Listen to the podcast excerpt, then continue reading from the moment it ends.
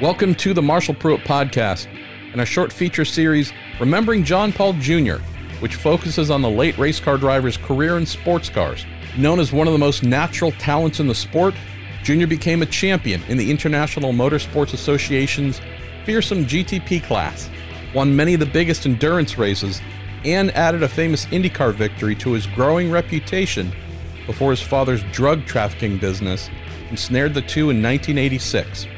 With his career halted during the 30 months he spent in prison, compounded by a refusal to testify against his father, John Paul Sr., the Indiana native returned to racing in 1989 and continued driving until the early 2000s.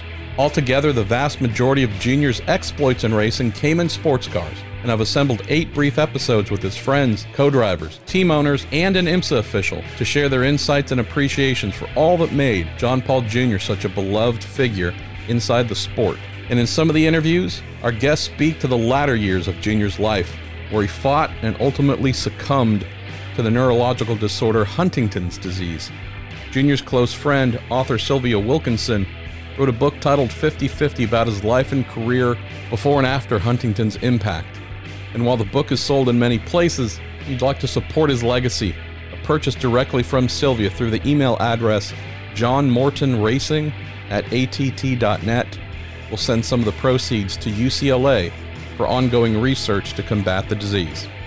Of all the drivers who shared cars with Junior, Chris Kneifel came the closest to sharing a career, as the two took up racing within a year of each other, competing in Formula Fords, then arrived in IndyCar in 1983 as rookies.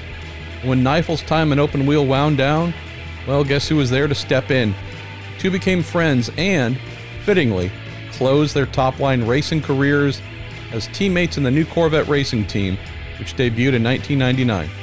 Our friend Mr. Kneifel closes our series, remembering John Paul Jr., all brought to you by Cooper Tires, the Justice Brothers, and TorontoMotorsports.com.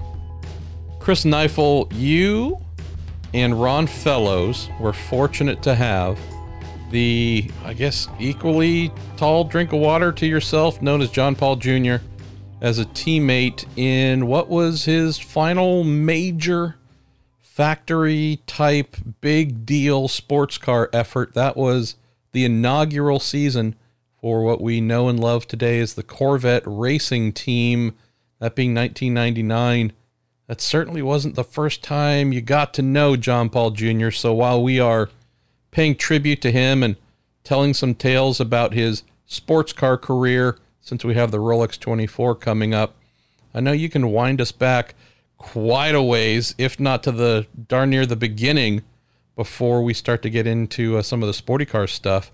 You knew John Paul Jr. when your two, how did you ever fit in them frames, were racing Formula Fords, right? Yes, we actually went. I think John started like a year, maybe a year and a half, whatever, before me. So I started in '79, and uh, he, I know he'd been racing for at least a year, which makes sense just from age. He's like a year older than me. So, so I met John for the first time in the summer of '79, and uh, we went down and were racing in the uh, some Southeast Division stuff uh, when he was, you know, out of Atlanta. So we crossed paths and we we met. You know, we raced against each other a few times uh, in that first year, and you know, it was like okay, we knew each other, but we certainly weren't uh, we weren't friends nor even rivals for that standpoint because I was racing in Central Division, he was Southeast. We really didn't cross paths a whole heck of a lot because in like 1980 he started doing a lot more of the IMSA stuff, and uh, and then of course in 81 I went into the Atlantic Series. So our at that point we were sort of in our separate ways but uh, in 1983, we were both rookies in the IndyCar series. You know, so at that point, it was we had some commonality in terms of a we you know we knew each other from before, and you know from the early days, and you know we were both rookies. Uh, our crew chiefs, his was Phil Casey. He was driving for VDS.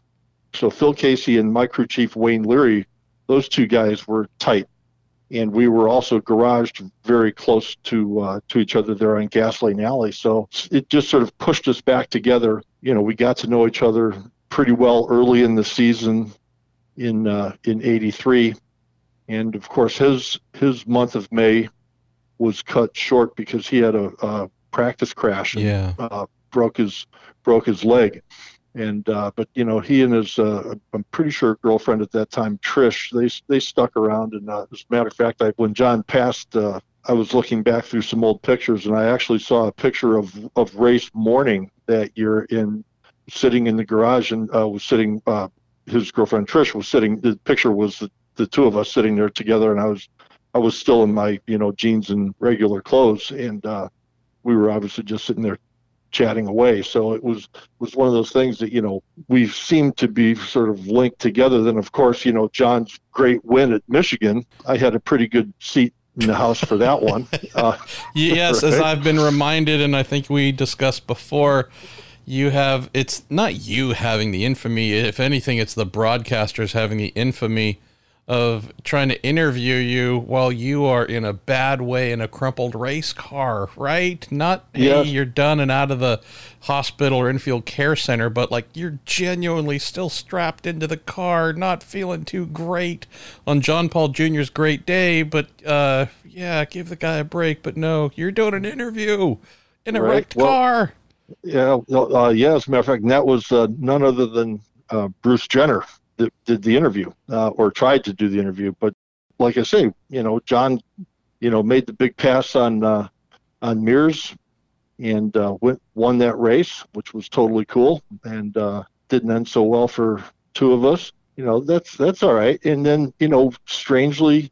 Later that year, my IndyCar career was coming to a close. I got, I can't remember, it was not long after that crash at Michigan. Uh, I got sent to England uh, to the March factory to see if I could uh, fit into a, a, 1985 tub? The answer was no. And as a matter of fact, I, I literally did not even spend a hotel night in England. I was there couldn't fit in the car. There's really there was no way to make the tub bigger, you know. So modifying it really wasn't a consideration. And uh, for all intents and purposes, that was the end of my open wheel end of my open wheel career. And uh, you know, not long after that, I, I did a couple, maybe few more races. That was '84. John Paul Jr. got put into the car. Uh, so I got taken out of the car and uh, John, I know he drove Pocono, the Pocono 500 there in 84. And I think he might have done one more, maybe two, two with the team. And uh, you never want to uh, root against anyone, but it didn't break my heart when he really, really struggled at Pocono. I was like, okay, well, it wasn't me. You know, that's also why the why the team put him in you know, to see what was going on. That was something, whether it was him or someone else, that was going to happen. So fair enough. But you know, it was so it was interesting how our careers and lives sort of intersected there for at least a while at the beginning. And gosh, at that point, now we're going to take a jump for call it the end of 1984, fast forward basically to the you know 1998 really when when it first uh, became known that John was going to join Ron and myself in the uh, the tall car uh, for Corvette racing, right? I guess that was the tall, and it was ideally suited because really, in terms of our uh, length of our legs, our waist size, John, Ron, and myself are all close enough. We could all fit in the car nicely in the same seat, and it worked out really great and not for nothing, having having John join Ron and myself, we were so thrilled and excited to have someone of his talent, known him obviously for a long time, and you know liked him, and it was just a really really good fit. And it's one of those things, you know, by the time you know by the time we got to that points in all of our careers and our lives, you know, you're really different. You're a different person than you are when you're 19, 20 years old so the, the timing was really ideal for for the three of us to just be together and really appreciate you know what we were there to do and appreciate the opportunity and you know know that we could have time together and really be, you know, we weren't climbing the career ladder at that point, I guess is what I'm trying to say. You know, our careers were, you know, obviously in, in all three of our cases, we had, you know, far more days in the rearview mirror than we did looking out the, the front of the window, you know, so it was, it was really good. And it was then that we really even became better friends. We weren't chasing, we weren't chasing our careers. Our, you know, these, we were just there. You know, we had, uh, you know common goals and interests and we were all pulling for each other you know so that was that was really awesome. And you know it was those were hard days with corvette because nothing was a given. There wasn't any guarantee that you know that program was going to be around for more than a year a couple years and success was hard to come by. Everything was new. We were the pioneers putting it putting it on the map. But having you know having someone with his obviously his his talent and skill level just added you know just made us that much better. You know, so that was that was a that was a good year, and uh, you know we did not do the full season. So as it turned out, John, you know, it wasn't it was part time driver. I mean, really other than other than the testing that that Ron and I did. Pretty much when we went to the racetrack, John was going to be there, and uh, so that was that was cool. You know, of course, it wasn't uh, wasn't long after that that uh, you know his career pretty much was over. Now, of course, at the time, none of us knew why. All found it a bit strange. Uh, in as much, and you know, I'll say this because I, you know, I don't want anything to be in the wrong context or, or negative, and I certainly it's certainly not my intention. But the, the last race we did was Petit was the Petit Le Mans race uh, in 1999. Yeah, John just you know there were a couple things a couple things sort of went down on that race weekend. It was super hot, which that's just a sidebar. But John's father showed up at the track, showed up at the track uh, unbeknownst to Junior, and. Wow. It, it, I don't know this for a fact, but it was it was certainly, and to this day, was my impression and understanding that that was the first time that he'd been to a racetrack uh, since his full ordeal, and it, which whether or not that's true or not, I don't know. Uh, it, it doesn't really matter. But there a couple things that stood out to me at the time and to this day just found odd was number one the amount of people that were walking up to him and you know being all chummy and you know the old pat on the back and i was like some celebrity type status and i found that to be odd and this is a person that i never really knew his father so this is a, just me from outside looking in kind of thing and secondly how it affected junior and it did his pace just went south it went south fast to the point where you know ron and i Ron and I talked about it, you know, the two of us, and it was like literally, have you noticed?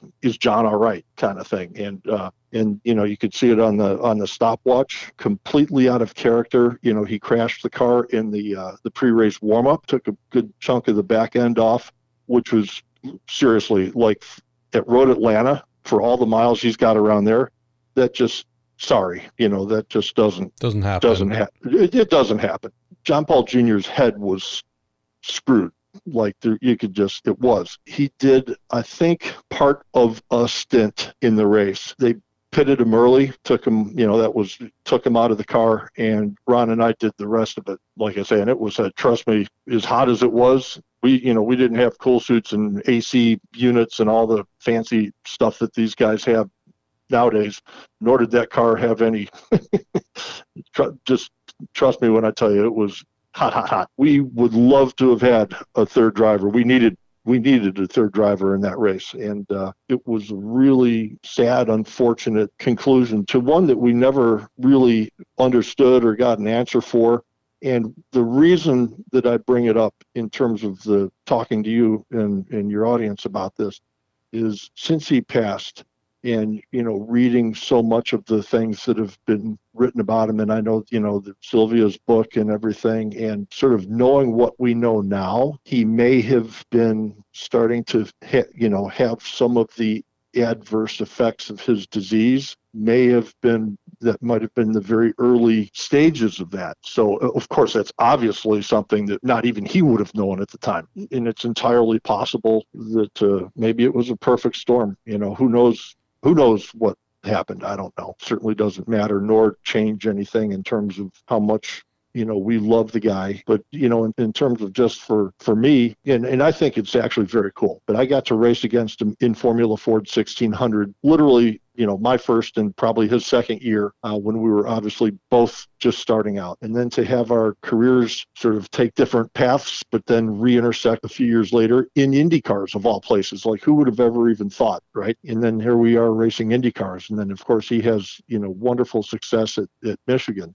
you know and then for all kinds of things, you know, life happens, goes on. And, you uh, know, now we're talking about darn near decades, you know, 15 years later. Here we are back together again at, at Corvette Racing. You know, it was just cool over the, you know, that large course of time to, you know, to be able to say, hey, we started together and pretty much did the full thing. We did the full dance together. And uh, to me, it, it, was an honor because the guys, he, I always thought he was a badass. You know, he there was absolutely no fear in that guy, and he had the talent. It's one thing to have no fear; it's another thing to have the the skill to you know command it. The guy was the guy was just brilliant. I'm not going to say anything that probably hasn't been said in terms of accolades that none of us uh, haven't read. It's really an honor, you know. Like I've, you know, I've photographs on my wall, you know, all around my my house. And trust me, there's a there's a couple of you know John and I together. It's just one of those things that uh, you know you, you, see the picture every day and brings warmth to the heart. He was a special special guy. It was just it was cool to be able to share share some of the the good times with him. You know, it all it all worked out pretty good. And it, it's uh, the one thing the one thing that uh, I do say with uh, with some regret. Do you know? And I I know this for fact was John wasn't at Corvette Racing, you know, with the idea for him to only be there for the one year. You know, the idea was for